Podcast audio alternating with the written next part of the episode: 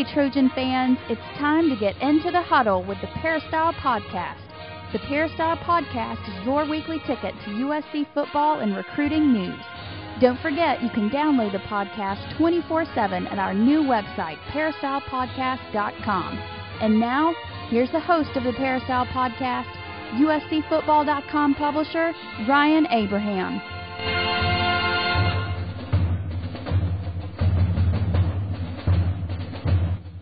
Hello and welcome to a very special edition of the Peristyle Podcast. I'm your host, Ryan Abraham, and we are joined today by super guru of the recruiting world, Lannie Julias. He knows all about USC recruiting and scouting. We're going to talk to Lannie Julias today in this very special edition of the Peristyle Podcast, a Trojan Blast Peristyle Podcast with Lannie Julias. Lannie's here, right here in the studio. What's up, Lannie? How are you doing? I'm doing great. Happy to be here.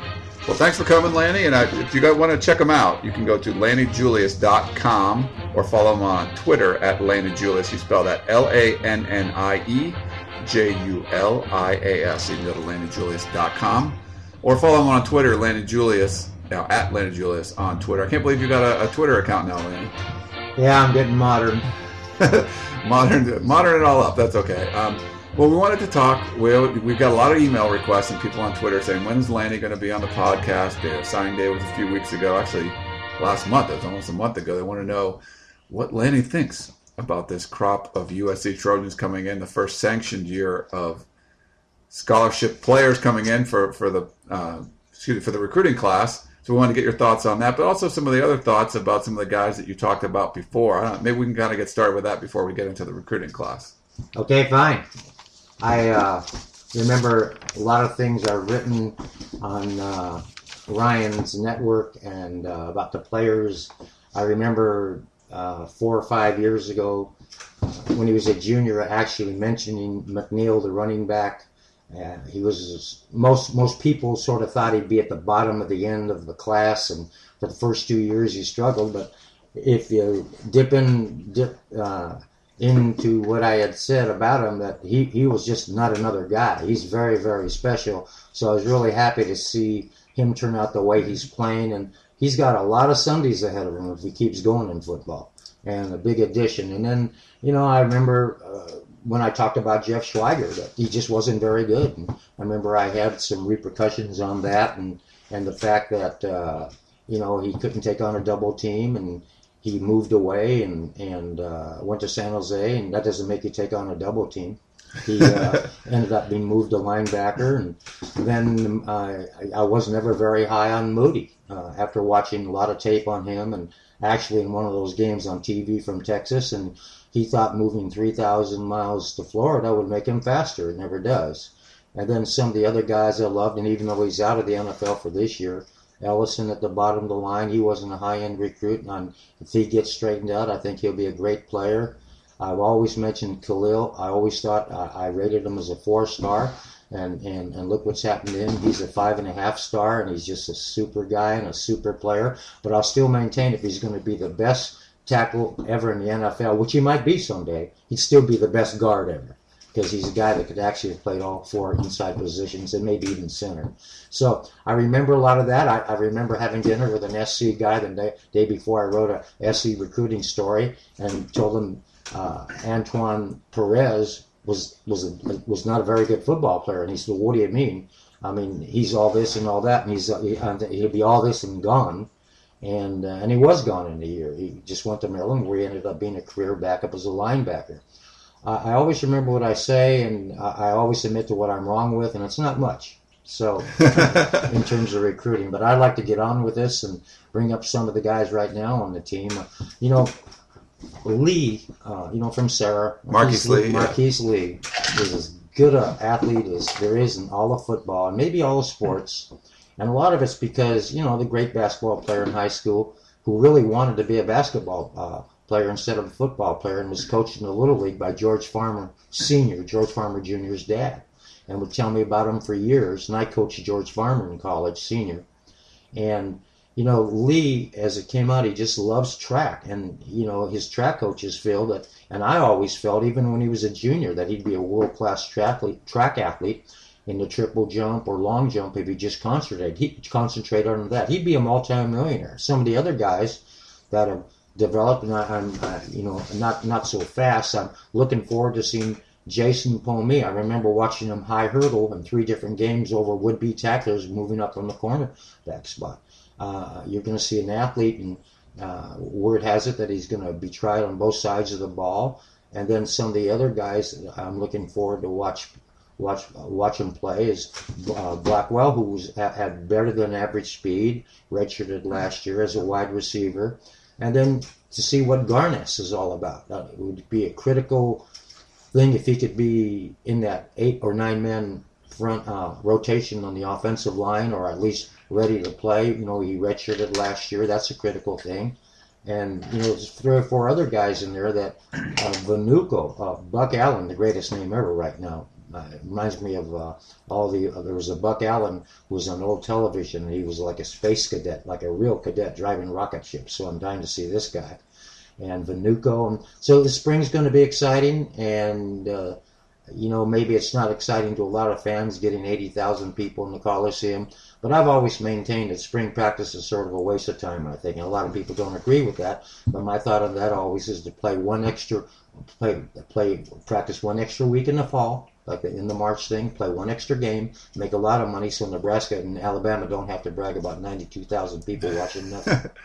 Very good stuff, Lannie. Uh, one before we jump into this uh, 2012 recruiting class, maybe get your thoughts on Dylan Baxter, who was just released by San Diego State. Uh, you know, obviously, it's only been there a few months and didn't go so well for him down there. Remember, I half ripped him last year. You know, on this in the same show, March 30 last year, and what a joke that was. The 1.8 million hits that people hit him on, on on a reverse run when the whole secondary of SC was nothing but a bunch of guys or walk-ons filling in so they wouldn't get a very thin secondary group of people injured. And people kept talking about that. Did you see this? Did you see that? It almost and and you know it, it's like this. If if you it's, it's almost like it's a drug of a sort just screwing up. On this kind of deal he didn't go to class again. If you don't go to class in LA, you ain't going to go to class in San Diego. If you don't work hard in LA, you ain't going to work hard in San Francisco. It's the same old thing. And his level of competition in high school helped make him a star. And then when he came out with a statement a year ago that, you know, you've got to see all my moves, you haven't seen my moves yet. Now, it's almost an insult to the rest of the football team, their moves. It's an old game, 147 years old. And why does he have to invent something about doing the twist and the chubby checker dance in, in the backfield? So I'm glad he's gone and uh, you know, but don't forget, you know, what happens in recruiting. It's it's like this. Always remember the names. And I'm not knocking the guys, but just things don't work out because of numbers.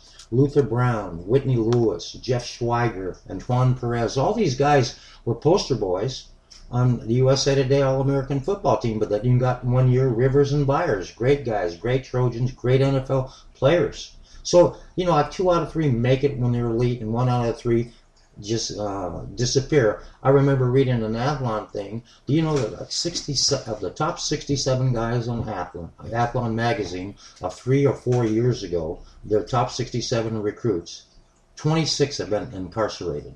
And I don't mean wow. in the locker room. I mean, it's just amazing what happens in life in our day to day. So. Yeah, it's a it's a different world out there now. So the kids have a, a, lot of different levels they can succeed on, but also fail. So you, you you root for them and you want to see the best, but obviously it hasn't worked out that way for Dylan Baxter. But let's uh, let's jump into the list, and I think we're gonna go. We'll go in reverse order. How you you do your rankings, and you have like between two and a five plus stars. And I guess we'll start off with uh, the offensive lineman from uh, Santa Monica, Chad Wheeler. I'll start off, and before that, I'm going to spend a few minutes telling uh, the audience how I eva- uh, evaluate players. Okay, good. The point. number one thing, and then I'll go to Wheeler. Uh, the number one thing I look for always is speed, one, and level of competition, two. It doesn't matter uh, how well you know your playbook or how big a quote unquote heart you have. You got to have speed for the position, and you got to be graded or as best one can on the level of competition. Number two, you know, uh, a colloquialism that I hate in football recruiting is when a coach says we filled our needs. First of all, the great programs never fill your need because the better they are, the earlier they go. And you got to keep filling up every need. You never have enough. Rodriguez made a little bit of a statement, a new coach at uh, Arizona, I guess, and, and he made a statement after recruiting, we filled some of our needs. And, and that was sort of, that really got me because he's right. You never fill your needs. I remember Karl Dorrell of UCLA standing up and uh, saying, "Well, we feel there are needs," and what he had to, he needed to get out of town like Neuheisel did. but anyway, so you know, the need word only means, and I wrote this out to make sure I say it right because I thought about this a lot and always used it. A need is your worth to the team's need. For instance, like when Kalil goes, and possibly next year Graf, when they go, who replaces him? A great player. But don't forget, Kalil is in his fourth year, and he and he goes to the NFL. Graf now enters his fourth year, and hopefully he stays five. Who would fill that tandem of, of the 211 USC offensive line? Any one of the guys that they're being recruited, any one of the redshirt freshmen, any one of the true freshmen that played. It took Kalil and Graf two or three years, about two and a half for Kalil and three because of the nagging injuries for Graf to be great players. And I think Graf's a great player. I had said about him, I remember that a year before his line coach said in the newspaper on one of these reports that he was the best technical lineman I've ever seen. So moving on to another thing. Now, uh, you know, when you're talking about football players, is a thing I hate to say when you evaluate a wide receiver, DB, or running back when somebody says, well, he doesn't block very well. Well, come on. We're all in high school or all in a conference or a school with a great player. I mean, you only got three or four coaches out there, maybe in West Texas or the Inland Empire in California or Central California in the Clovis area where they pay coaches $100,000 to be assistants. Maybe you can teach a guy blocking, but you don't want to get that guy hurt. And so he, the blocking will come. So I never grade on blocking. I use the word will, willing. Just go get your body in front of somebody, uh, give it up for the team to uh, dive for a loose ball on the ground. So I have a grade for that. Now, the way I grade is I take uh, a, a, player and look at him, and, and then I have, for instance, wide receivers have 13 venues within a wide receivers evaluation program. So I take those and I, I go from uh, zero to five, and I grade a guy like that. And zero to five is five being the best, and then there's uh, what I call a sport point, meaning if the guy's incredible what he does, that can go for the highest I can get to is 5.1. Well, five's perfect, but a 5.1 is 5.10 is the highest rated and a few of the Trojans I have rated for in this recruiting class because they're just above and beyond what they do on a football field. Just they're super elite. So, for instance, uh, in grading a guy a five, I might move him to a five one. Uh, give him one tenth of an extra point for, say, a guy, an offensive lineman blocks well in the first level, then the second level, and instead of just being happy that he did a hell of a job, then he goes and looks to see if he can pick up and help the back get downfield. So, with all that said, I'm going to get into my evaluation of this year's 2012 USC football recruiting class. Wheeler is a guy that's probably the biggest mystic to me because there was hardly any film or tape. I talked to three or four coaches, and I'm very close to two of the coaches in Santa Monica, at Santa Monica City College. And, you know, being local, they saw him play a lot. All I know is got hurt his senior year. He's one of the few guys I don't know much about that a, a, great student, very good feet, a very good athlete for the position. When I know nothing about the actual player player and I hear good things, I just say a 2.0. In time, in, in, in, in time, you know, a couple years from now, I'll be able to get a better evaluation like anybody will. Then I move up. So he's a 2.0, but that doesn't mean he's bad. It's just that that's the starting point for evaluation. Okay, and then uh, I guess we'll put we'll go the next guy you had rated was Devonte Wilson. Uh, so he's really he came from the other recruiting class, but then gray shirted. And, and, bottom line though, you're recruiting. Uh, he was in the other recruiting class, so evaluated him last year, and I gave him a 3.0. And he stayed. He took the test. He enrolled in over and over. Finally got qualified for USC, which isn't easy nowadays. And and uh, he came into school, but your your recruiting class and signing class is one thing. I always make this term your clock class, C L O C K. When you enroll, then it's five to get four, five to get uh, four to get three, three to get two in terms of eligibility. So his clock, he's a tough guy. He's a hard worker. Was dying to be a Trojan. He took that test. He could have got into other schools, I think, and he's a grit guy and really needed, especially for this spring ball, who's going to work hard and play at probably a defensive tackle uh, I don't see him as a nose tackle, but he probably learned with Coach O. He probably learned both places. So that's a good, uh, good. He's dying to be a, an SC player. He was highly rated out of high school, and a three is a good score. A three is a good score, and that, that means you have a good potential ahead of you. A three five is better. A four is better. A four one's better than a four, and I'll get onto that as we go along.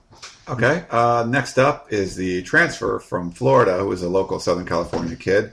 Uh, Josh Shaw, he's wearing number 26 out there. We've seen him in these off-season workouts. Looks like a really, he's playing corner, Lannie. He looks really big, like a great size kid.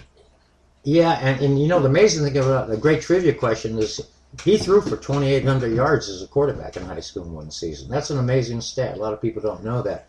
Um, that might be a guy that might end up in a wildcat situation once in a while as a surprise by Kiffin and his staff. Uh, you know, he's not real fast. He uh, if he played the corner, he'd have to play a boundary corner. But he's also the insurance. I think he'll end up at safety because after this year, Wright's two to get two, Bowman's two to get two starting this year. So going into the 213 season, you have two fifth year guys in Wright and Bowman. The only other guy you you would have out there is possibly Shelton, who can play the corner and safety. Usually safeties can't play corner. A lot of corners can't play safety if they're tall enough. So Shaw's, you know, he does some amazing things athletically. Uh, you know, he had some problems, not bad problems, but actual football problems. You know, he had a couple years where he was beat up a little bit, missed a year, played one game the other year. So when he goes in, if he has, I don't know if he's been cleared to play yet. There's three to get three or three to get two. He hasn't been cleared by the NCAA. Yeah, he's, he's, he's petitioning to yeah, try and get the hardship or whatever. So whatever it is, I see him ending up as a safety, especially the Trojans need for safeties uh, in, for safeties in, uh, at both positions after this season, and with the 15 limit, and then possibly able to bring in 18 or something. You know, they can't go give five safeties or four safeties. They got to maybe offer one more true safety, and maybe work Sean there eventually. Okay, uh, I like him in his grade. I graded him as a three one five. Three one five. Okay. Next up on your list, we're going from lowest to highest grades in this recruiting class is uh, out of Mission Viejo, Jahleel Pinner who's coming in most likely at a fullback. I got to see him a couple times out there, Lannie. What did you think of him? I've seen him play a lot. Um, uh, all those Orange County TV games, and actually saw him in person as a junior. Yeah, he's a very good football player. Um, he's sort of round. His face is round. His body's not round fat. He's just broad. And it's a great description. He is kind of round. Yeah, he's kind of round. Yeah, and and and uh, he runs hard. I mean, I think he's a lot better runner than with the ball in his hands, he can pack it pretty well, and he can he can take those three yarders and drive him into eight. Obviously, he's a good blocker. Seen him do that, and I don't bring up blocking much, but that was one of his functions. Taught him and a very good football staff in high school. He can catch the ball. He's a really good get, especially with the need of both uh, backfield positions behind the quarterback, if there is two backs at one time on the field, or even one, the depth thing. But he's going to play right now, I think, because you know the lack of numbers and and the fact, even though he is a true freshman, he, he's very mature for a true freshman as far as football goes, though. So I look for him, and I, I gave him a very decent grade. Um, I graded him as a 3.54, and that comes out to a three plus, and always a three plus, like three uh, anything from 5.0 to 0.99. You, you have a plus after. it. I mean, you're really close to being a really good player. He will be a really good player in a year or two. I like him a lot.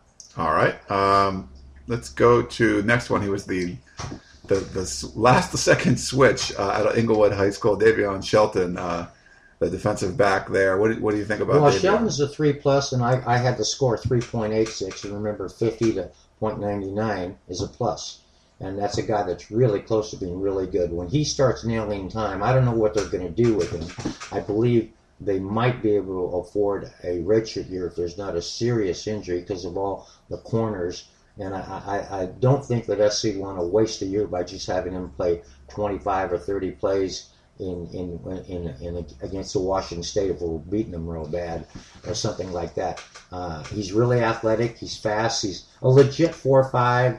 Uh, could never find a track and field time on him, so he's at least a legit four or five. He's got length. He's got great feet and he can cover. But he's also one of those few guys that can play both safety, not strong, but free and both corners. And will probably be a heck, and probably will be a heck of a boundary or field corner eventually. And I look for him if there's no injuries early, like with Robey and Harris and Brown and all those guys, possibly corner and Seymour coming in.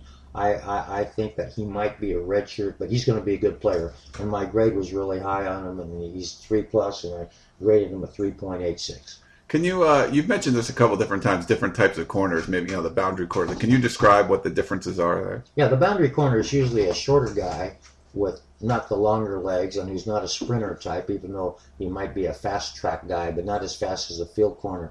The, the, the field corner is the two thirds of the field usually open away from the tight side of the field, meaning the three stripes, the one in the middle, one to anybody's left and anybody's right. And say the ball's on the right, and you're looking you're looking towards the peristyle end of the Coliseum. Um, you know, it it it the boundary corner would be facing you from his left, the tight side of the field. That's what it is. The field corner is the guy is usually the high jumper with the sprinter, the 400 meter guy, the long jumper, or the basketball dunker with good feet and 4.45 speed. Boundary corners can run 4.55 uh, and and and still be highly effective. There's, there's an army of them in the NFL. And they're usually an older corner, usually in the NFL, that get moved over there because of all the hits. You know, the guy in his seventh year, they, they get away from being the field corner and move to the tight side because they don't have that much of the field to cover. Only behind them and always 20 to 25 feet less on the quick outs and those kind of things. Okay, uh, let's move up the list. The next one is a, a JC defensive lineman Morgan Breslin. Really interesting recruiting story from him when UCLA hired Jim Mora Jr. And there was a lot of talk about UCLA taking back recruiting and all this recruiting momentum. And kind of behind the scenes, Morgan Breslin had a, a ninja type stealth official visit to USC and switched his commitment. And then a day or two later, ended up signing with USC as a, an early enrollee there.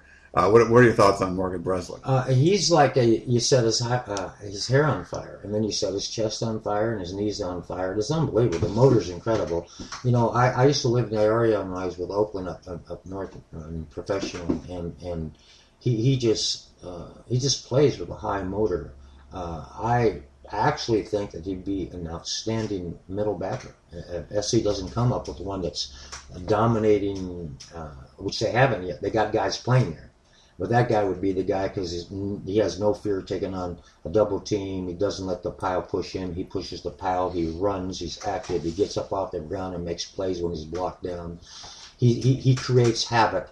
Um, he's there's three havoc guys in this recruiting class, and he's the first one that I'll mention. That they get in the backfield and just create. I mean, literally create havoc. He can play the weak side end, and I look for him to be a hybrid type player. They will find places for there's two people on this roster, actually three on the USC roster next season that could be hybrid players on defense, and he would be one of the three. He runs, he's legitimate four or five, and uh, he never stops. He'll get a lot of sacks, but then again, it's level competition. Even though his league was the third best junior college league, community college league in the nation last year, still level of competition, but different than other guys who get through in pass rush, he'll attempt to go through the left tackle or right tackle. He can get through those guys, not just with his feet. He's got probably natural strength. He's really good. A forward lean guy, quick hands, picks balls off and drop off. He can. I mean, he's just a football player, and that's all I can say. I rate him very high. I gave him um, a 4.0. Yeah, I know 4.17. Oh, I'm sorry. Yeah. Yeah, 4.17 and that's a heck of a grade for a junior college transfer. And he's a four because he didn't hit the 50 to 99 slot. But I bet you this time next year, I have a gut feeling that he'll be a five in his last year. He's three to get two, and they're going to get him on the field. And I would like to see them actually, if they don't have great performances in, at the middle backer, I'd like to see him at middle backer. That's how good he is. I mean, he's like Pollard. He's the only other guy in that football team that can play linebacker, I think, right now, that can stick his head between the tackles in the middle and make unbelievable plays. So I said that about Pollard two years ago in the same recruiting story that I'm doing tonight on the recruiting service two years ago. And look what's happening. The red shirt and my wishes came true. I remember asking Pollard, was he, uh, Ryan asked me, what do you think, what number do you give Pollard? And I said a seven. Right now, I really want to give Breslin a six. He's that good. Wow, okay. Uh, well, from one JC player to another, moving up the the latter. Gerald Bowman uh, out of Pierce College, who was trying to sign early, wanted to get in early, did not. So he'll be arriving this summer and, and be with the team in the fall. He's been out there for a few of the offseason workouts, though, coming in. He's really excited about being a USC Trojan. What do you think about Gerald uh, Bowman? He's from Philadelphia. He's two to get two, double transfer type guy. And uh, he's an insatiable hitter with good coverage skills. he's the other strong safety. I was trying to remember five minutes ago and talked about like you know uh, playing. You've got to create depth, especially with so many guys going from the secondary. I believe six this year. He's tough. He can cover. I mean, you're going to see him when he's on the field knock a bunch of uh, tight ends coming across the middle on their ass. No other way to say it. Gluteus maximus, I'll be better. And then he uh, can cover the out. He can run deep. He's legit four five one four four four four four nine type guy. Plays with a motor. He's a lot like Breslin. A lot of people thought those two guys were the two best in the country. Whether they are or not, they're sure two of the very elite four or five JC guys in the country. Bowman is a big time get, as as the same thing with Breslin. I rate him a little higher because I saw him play in person a lot at Pierce Junior College. I saw him against Valley. I saw him against Canyons. Uh, you know, I go to those games. They're easy. I love to do that. I go with my old high school buddies from actually 55, 58 years ago. We go to football games on Friday night and we hit the JC games sometime. So I, I know a lot about Bowman. Big time player. And I gave him the score 4.24. And he's a four, but like Breslin, he'll be a five early next season. I mean, if he doesn't get hurt, naturally, that's always uh, what, you don't want to see. But he's a big time player. Okay, uh, let's move up. We're going to a high school player now, Nelson Agholor. This is a guy that Rivals ranks as a, as a five star kid, and you have him as a four. I think other, I'm not sure what the other services kind of uh, ranked Nelson Agholor, but kid out of Florida looks like he could play wide receiver or running back. What are your thoughts on yeah, him? Yeah, we rated him um, myself, and uh, I rated him as one of the top receivers in the country. Um, he's really high up in the list. He can do everything you need from a wide receiver. And you know he's a fly sweep guy in football, and you can run yourself to death in, into losses like Oregon State did with the other Rodgers guy that everybody expected a fly sweep after Jacquizz ran it for years and ended up being a minus for them at Oregon State. But they'll run some fly sweeps with him. They'll put him a tailback a few times. I would imagine he'll pop some. He can run. He can catch. He's got magic. Uh, he go. I mean, he, he's got a great vertical when the ball's in the air. He just he has magic. He has magic. And and uh, he just comes up with plays you shouldn't make. He's got great hands. He's a soft-handed catcher. Runs precise uh, routes. He comes from a, heck of a good football area. All the level competition is really tough there. So when you succeed in the area, the region that he's in, you're really good. Not just because it's Florida, because even Florida has some regions that aren't not very powerful in football. You know, smaller schools and things like that with just a few good athletes. But he's a, he's he's got magic. He's a game breaker. He's the type of guy who want to punt back. He's the type of guy that that uh, uh, you know when four people go up for the ball and it's tipped in the air and it looks like it's going to hit the ground, that he'll recover, pick it off in the air, and go 30 after it was originally thrown to him. Big time player, probably a heck of a kickoff return guy on the college level also. Big time, it's a big time player, national player. And you have him as a four four four four three eight. Yeah. Or four four six. It looks like. Uh, oh no, I'm sorry. Four point three eight. Yeah, four point three eight. So he's a four. He's one of those guys who'll work his way up the ch- uh, charts, and I look for him to get because of his athleticism. Not a red shirt year, some playing time this year, um, and I think maybe he might, you know, break into the four or fifth spot in the rotation if injuries occur. But I think they'll get him on the field. I just have that feeling. He's too good. I've always said the farther away, the farther away, meaning where they're from, the farther away, the sooner they should play. Uh, that's a way of not. You don't want them to get homesick. homesick. That, that happened with Brian Cushing, I think, at Pete Carroll. I think a lot, a lot of guys. Yeah. it happens, you know, and and uh, uh, I always remember when I was recruiting and coordinated a lot of colleges. The first thing I did is always go to make a deal with one of the co-eds. Say, why don't you take this guy out, make him cake, uh, take him to a movie, and here's money. I would give him money to make him feel at home, you know, that type of thing. I got to do other things too. But anyway, I'll get on to We probably won't get into that. Guy, the next guy, but, but yeah, Agholor, 438 is a four for sure, and um, ready for the next guy. Okay, uh, so we're going to stick with uh, wide receivers. Look, let's go to a local kid uh, from Carson High School, Darreus Rogers. I got to see a whole lot of his games. Uh, what do you What do you think about I Darreus? saw a whole lot of his games too, like three years worth. Uh, he's a magic guy, even more magic than Agholor. He's a guy, you know, very similar in the recruiting uh, cycle this year in the West. Great receivers on the West Coast, probably the best year in 25 years. This is incredible. There was three guys that stood out to me in terms of what they can do. I'm just talking about California, Oregon, and Washington. One was Lawler. One was Jordan Payton, who would be third. Lawler first, and tied for first with Rogers. Those two guys had so much magic going in there and separation when they run after the catch. They just they're like Anthony Carter. Uh, Rogers is a guy that can just separate, make the big plays. You know, he can go in traffic and catch the ball. He's a fierce competitor. He'll learn to be a heck of a blocker. I mean, he's a willing blocker now. Remember, I used the word willing on skill position players. These guys will go for fumbles, team guys, guys will, when they have to crack down on the linebacker, be smart enough not to chop him and get a 15 yard penalty. He's a football player, big time. You know, sort of a legend in, in the South Bay. And so I gave him one heck of a rating, 446, and he's a 4, 446, very high rating. You know, those fours, a lot of guys who I've called fours in the last 30, 40 years have played in the NFL. All right. Uh, it's, it's, interesting with Rodgers and the next guy on our list, uh, Jalen Cope Fitzpatrick. Both guys, the first time I saw him, first time I saw Darreus Rodgers was at like this off-season workout thing. Didn't show up for the first half, was lazy, didn't do anything. And I was like, this kid isn't very good. And then every other time after that, I saw him. He was certainly good. I mean, he looked special at oh, times, the way he could go. And the same thing with Jalen Cope Fitzpatrick. He's our next guy, uh, the tight end, the USC tight end from this class.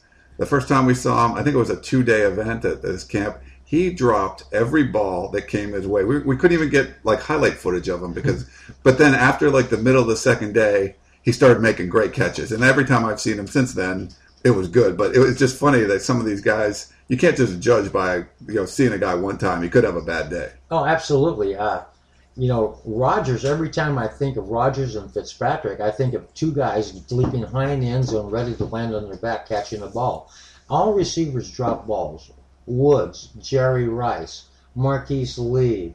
I mean, all the guys, Stallworth, the old guys, Lynn Swann. I mean, everybody drops balls. I mean, you, that's why they're receivers. I mean, there's Gordon Gold, and that's why they make golden retrievers to go get the balls. You know, I mean, just uh, there's receivers and retrievers, and you know how you learn to receive and catch the balls when you drop the ball. That old drill, you have to go another hundred feet and get the ball, and they become better receivers. Some guys just fall into it and they're just naturals. Um, uh, Rodgers is a natural, and then on to the other guy, Fitzpatrick. He's such a versatile natural. Um, I graded Fitzpatrick four five one, which he's a four plus. I was telling somebody in the car today, a friend, a very very close friend of mine, that you know they're going to have to find if they redshirt that guy they got to find a place to put him on the field. Now you've got the three receivers and Thomas, Stelford, and Grimble coming back for three more years with three years of eligibility. You got Pomee, who, who I think will be great, who redshirted last year and such a great athlete that he'll be on the field somewhere this year.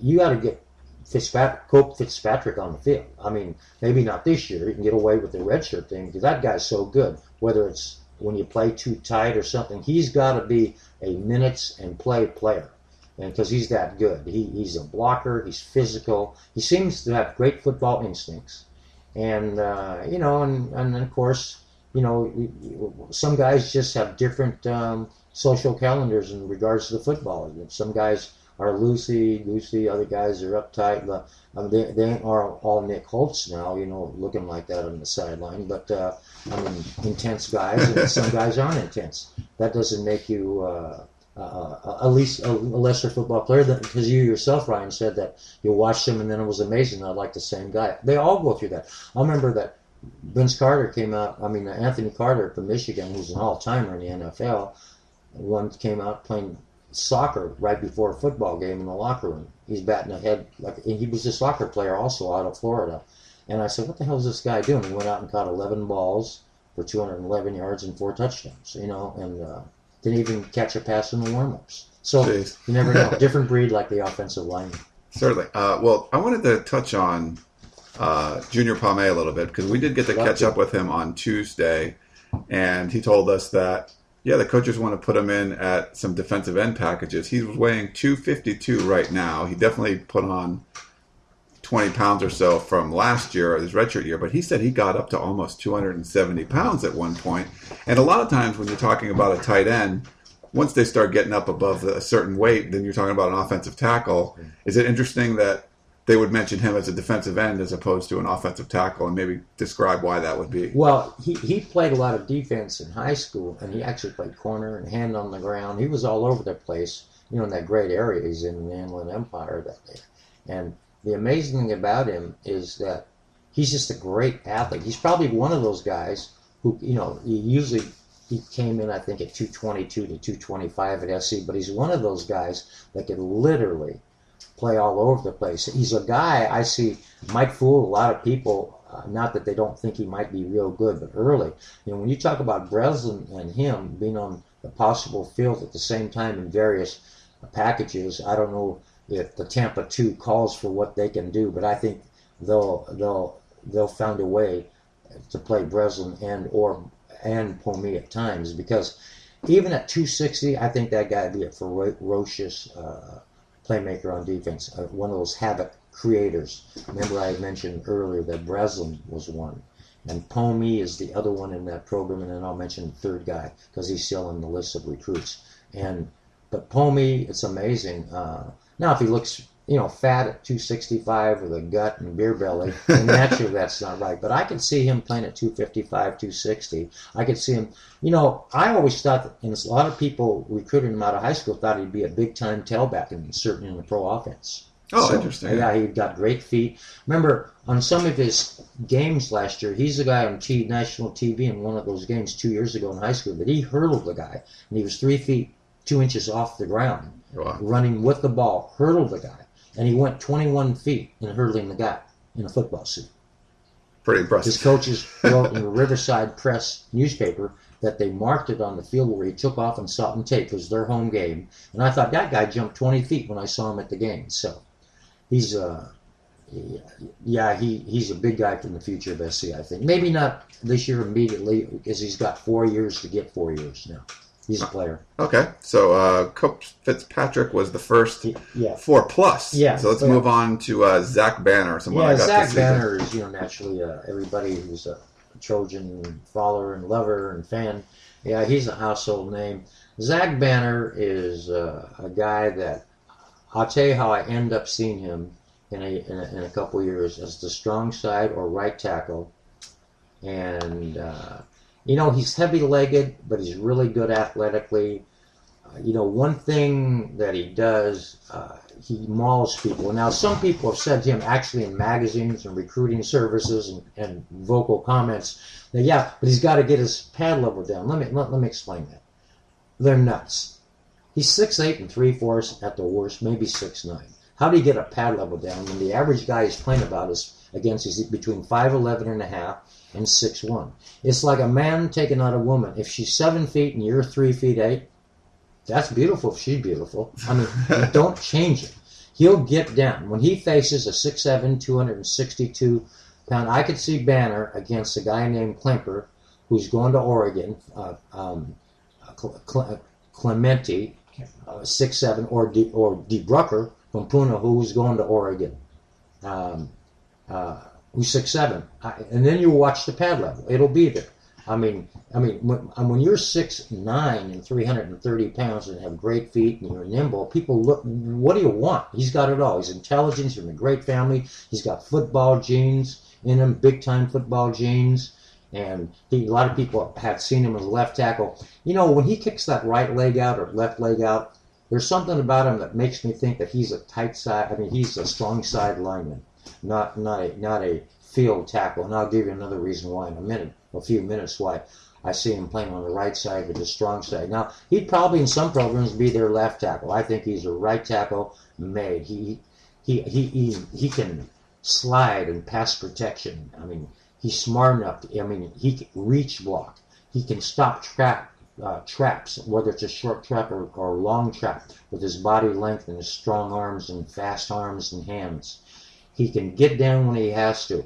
He can engulf you. He eats you up at times. Um, when he gets on you, he clings to you. He's hard to get on. A lot of people, even with hands, even you know some of the good high school linemen. Washington's a hell of a football state now, especially in level competition that he plays in. You know, 6'5", 260 defensive lineman, Division One recruits. He plays against them all the time. He mauls them. I mean, he locks on when he's on. He doesn't fall off. The only thing I would say about him, and this will come with level competition, that a lot of people said he doesn't finish enough. Well, how much can you? He goes to the first level, the second level, he makes blocks all over the field. He recovers fumbles. He's a hell of a pass protector. He might have a little problem bending at the waist, even though he's a basketball player, but who doesn't when you're young and at that size? I mean, uh, I'm old and I'm half that size. And I started having, I can remember things when I was 30, let alone 70.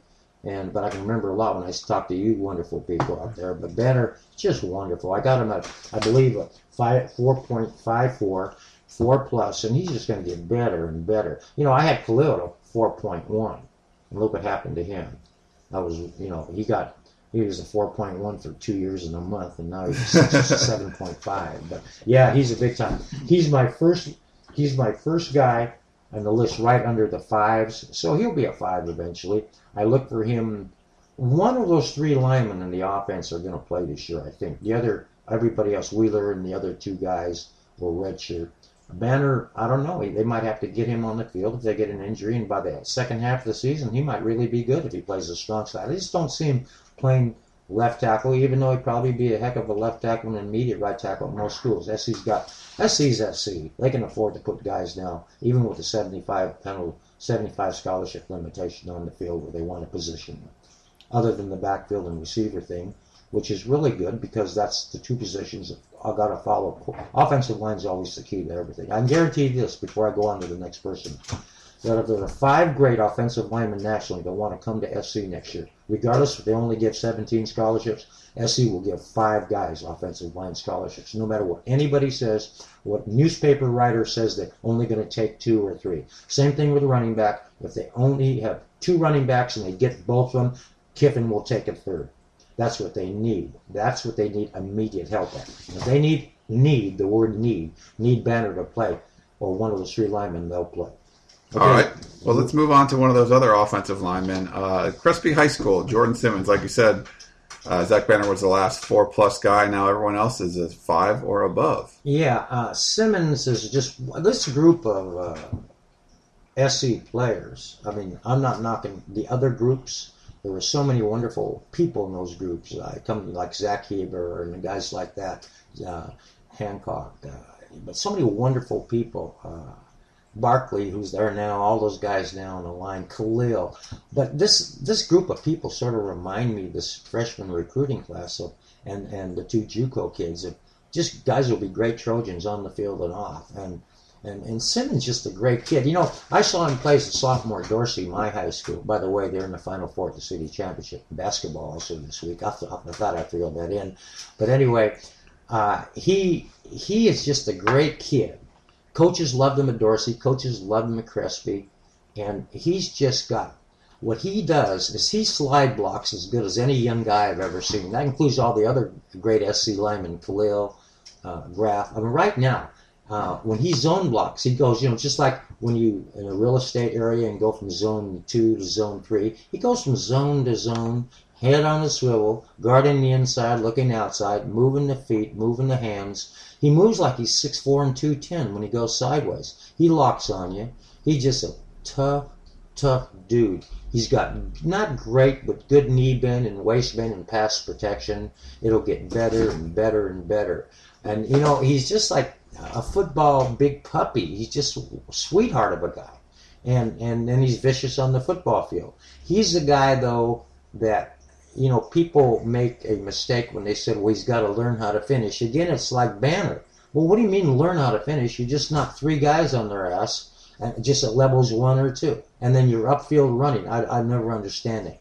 Like Banner, he's going to be a, a great football player, great Trojan. I, I see him really as a guard because of what he can do to that position. Just like you need a left tackle, I don't think there could ever be a better guard in years around Los Angeles. And now you're talking about Rochelle and all those guards that have been great Trojans and doing well in the NFL. This guy has got those qualities to be a great, great, great college football player and then a pro.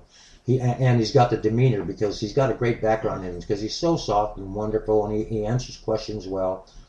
And you know, he, he made he broke a lot of hearts when he committed to SC as early as it did. And I love him. He stayed with his commitment, so he's a man of honor, young man of honor.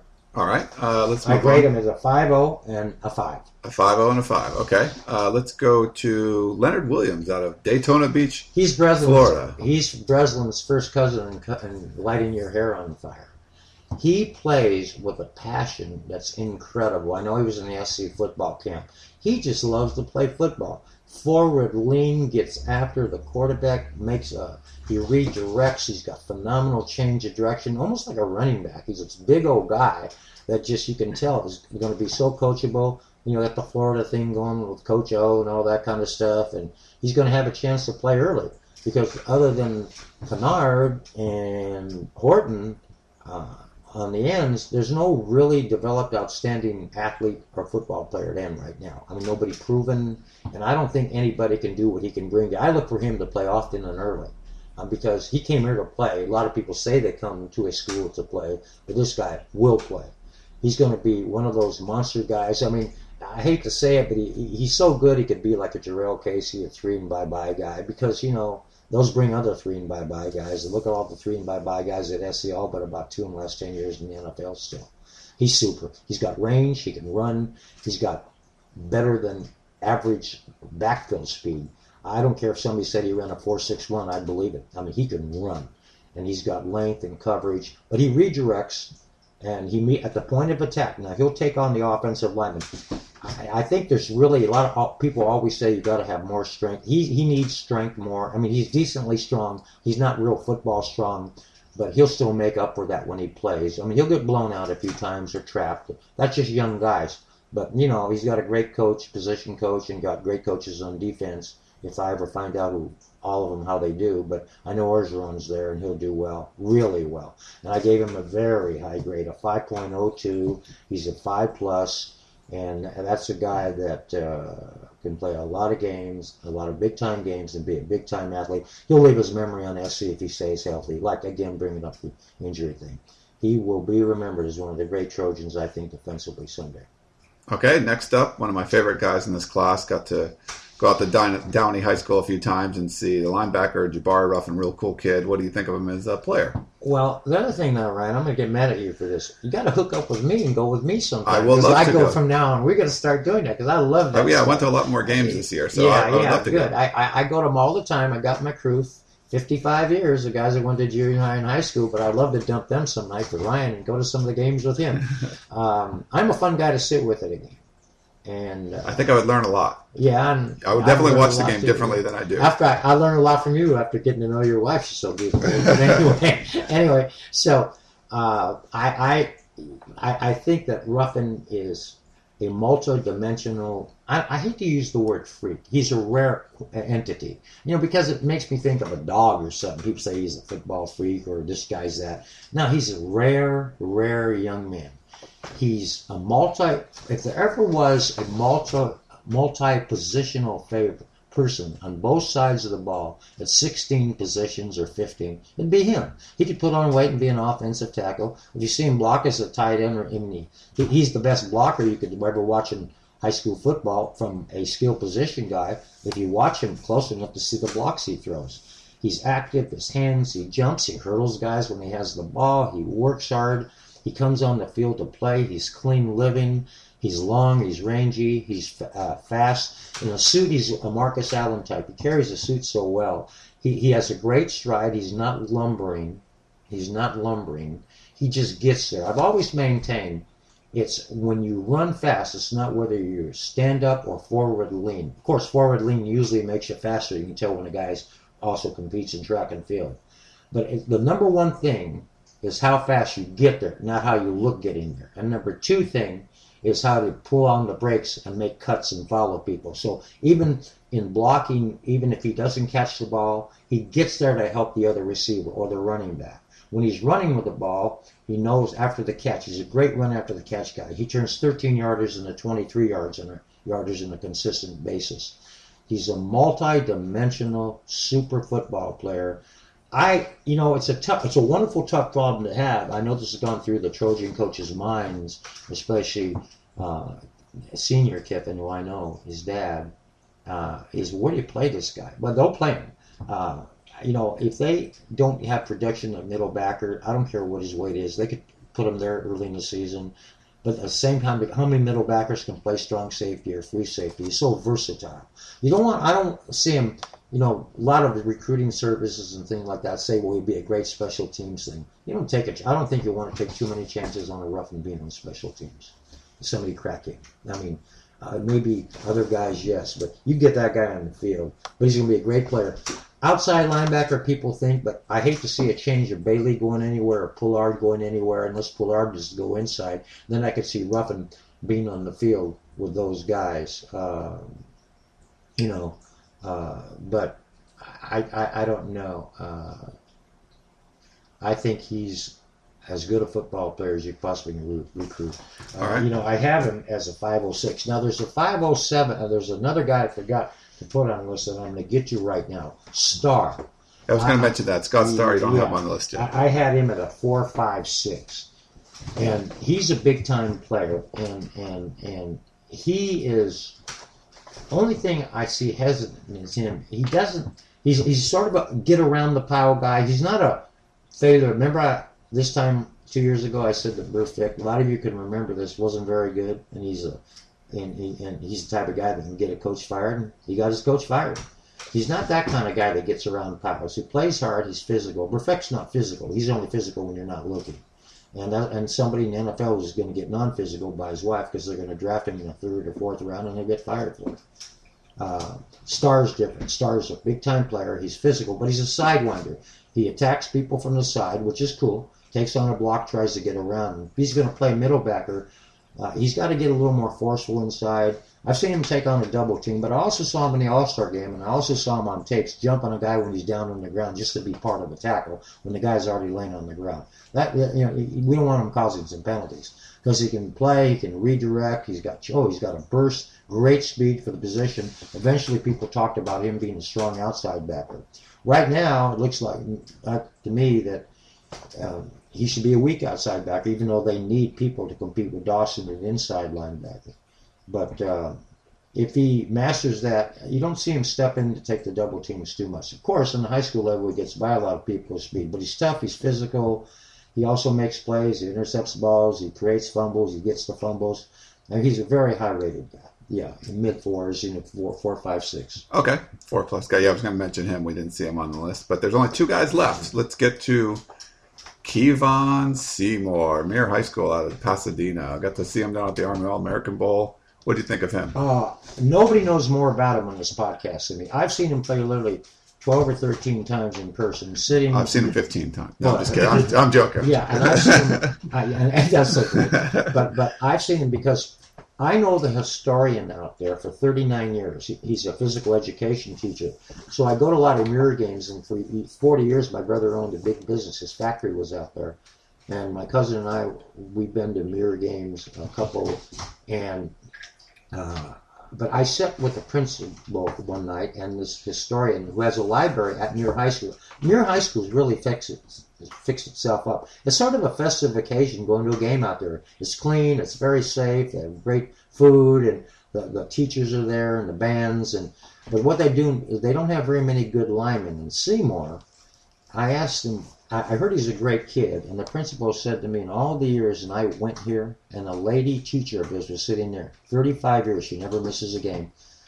She's married, and her and her husband go to all the games, and she told me he's the finest student I've ever had and the finest young man. 20 minutes later, I asked the historian, he said the same. Of all the great kids, all the way going back, you know, SC's been getting Muir football players for 84 years now. 84 years. Football players have been going to USC. And all those people at a different time now sitting together says the finest person they've ever had go through their program. Now, his football abilities are rare. I rate him at a 508, and a 510 is perfect. A perfect football player in my eyes right now at his age. You know, he they play they go nine and four every year, and because they're a 4A instead of a 5A school, they have to they do a smart thing. They play the tough Inland Empire teams in the off season, like Upland and Rancho Cucamonga. And I saw, and they played him at quarterback half the time, and and then corner and safety. He's a five at every. He he'd be a five at quarterback if he was at West Virginia. I mean, he can throw a decent ball, or run. I've seen him take punts and kickoffs and so smoothly just go 88 yards. You know, weave to the right, pick the hole, weave to the left, break a tackle, and gone. I mean, it looks like he's a 4-2 guy with the ball. He's he's another Marcus Allen with speed. You know, I mean, he clocks mid four fours, but he can really run in a suit. He can jump great, vertical, and the biggest thing he has is wonderful football instincts on both sides of the ball. Naturally, he would be the consummate free safety, but since uh, it's so much harder to get corners, I look for him to play often as a freshman because he's got football instincts and he can jump and out, he can cover, he can redirect, he can tackle. He's special, special, special player, and and uh, he's one of the top two guys of this class. And then I look, I look for uh, him to be a great Trojan, an All-American, an All-American type guy. That's what he's All-American kid, All-American player, and maybe someday an NFL guy if things go right. He goes to his classes. He's competent. He's early. He's polite. He's efficient. He's the boy next door. That's what he is. Uh, can you maybe explain the Marcus Allen speed comment you were talking about? Yeah, the Marcus Allen speed comment is Marcus Allen was never a sprinter in track. Yeah, excuse me for not bringing that up. And uh, Marcus Allen was uh, competed in other sports, baseball and so forth, in high school.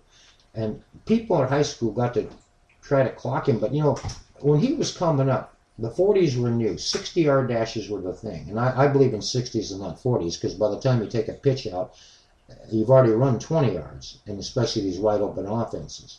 But he just put a suit on, and his, I went to a high school game when he was a junior, and, and a coach was scouting him from Morse High, M-O-R-S-E, in San Diego, and I was sitting with a guy, he's a friend of mine, another guy named Bill Johnson, who's another friend of mine, still coaching high school football. He's the guy is amazing. Look at him. He's a fullback and linebacker. That's what he was in high school, and quarterback, like his older brother.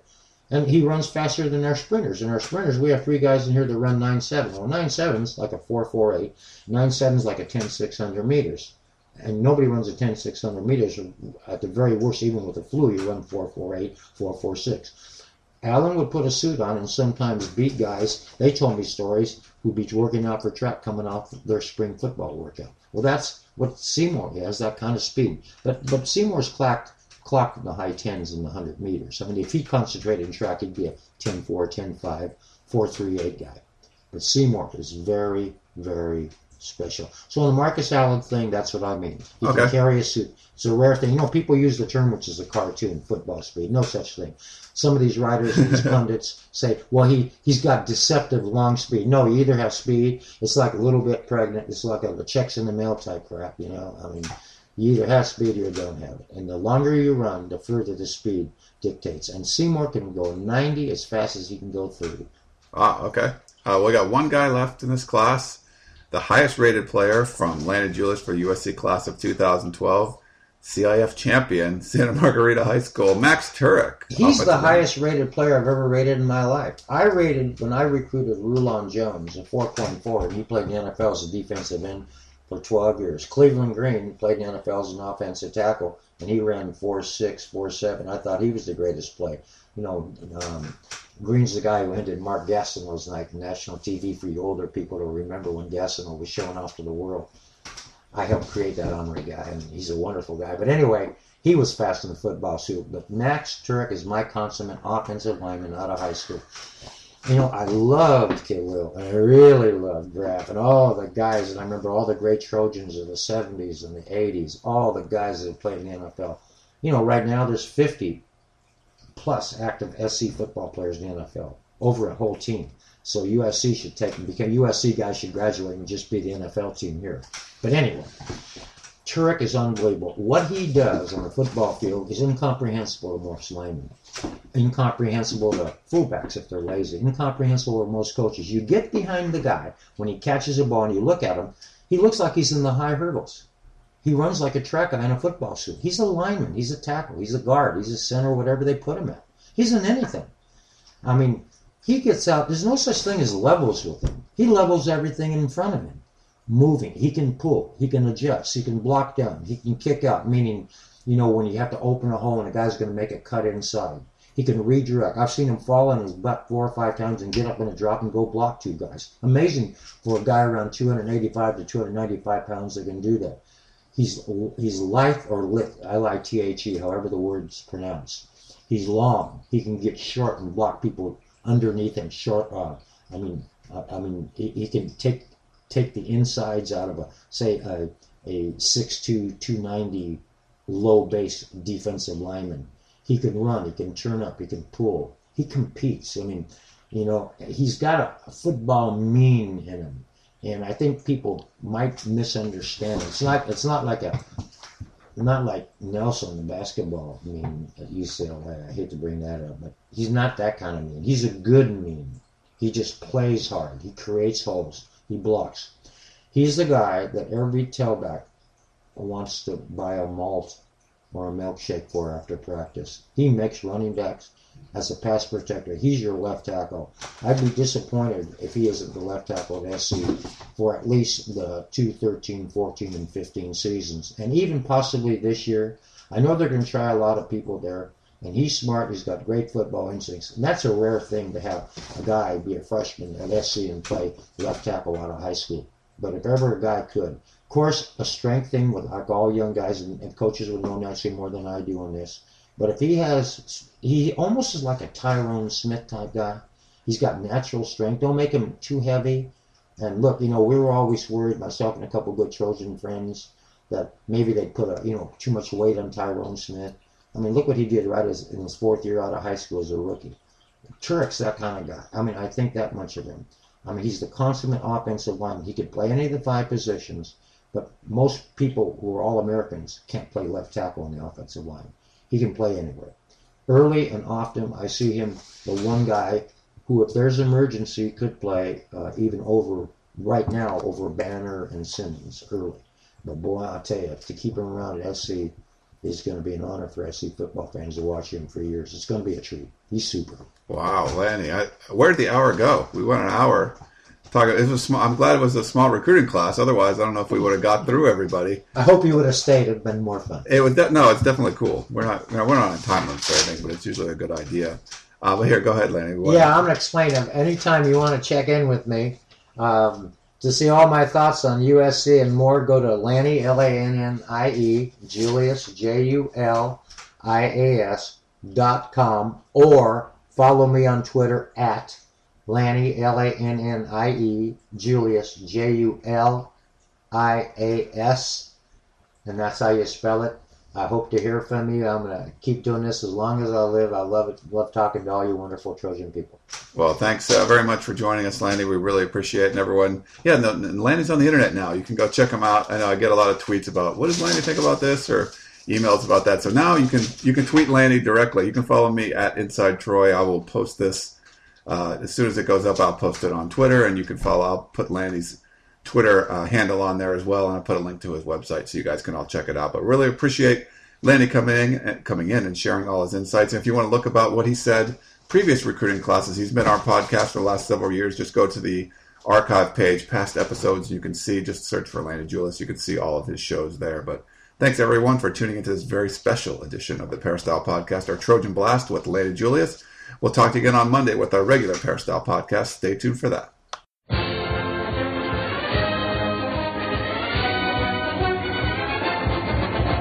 You've been listening to the Peristyle Podcast presented by USCFootball.com. Be sure to tune in next week for the latest news on Trojan football and recruiting. And don't forget, you can automatically download the podcast directly to your iPod or MP3 player for free. Just click the iTunes link on peristylepodcast.com or search for Peristyle Podcast at the iTunes Music Store.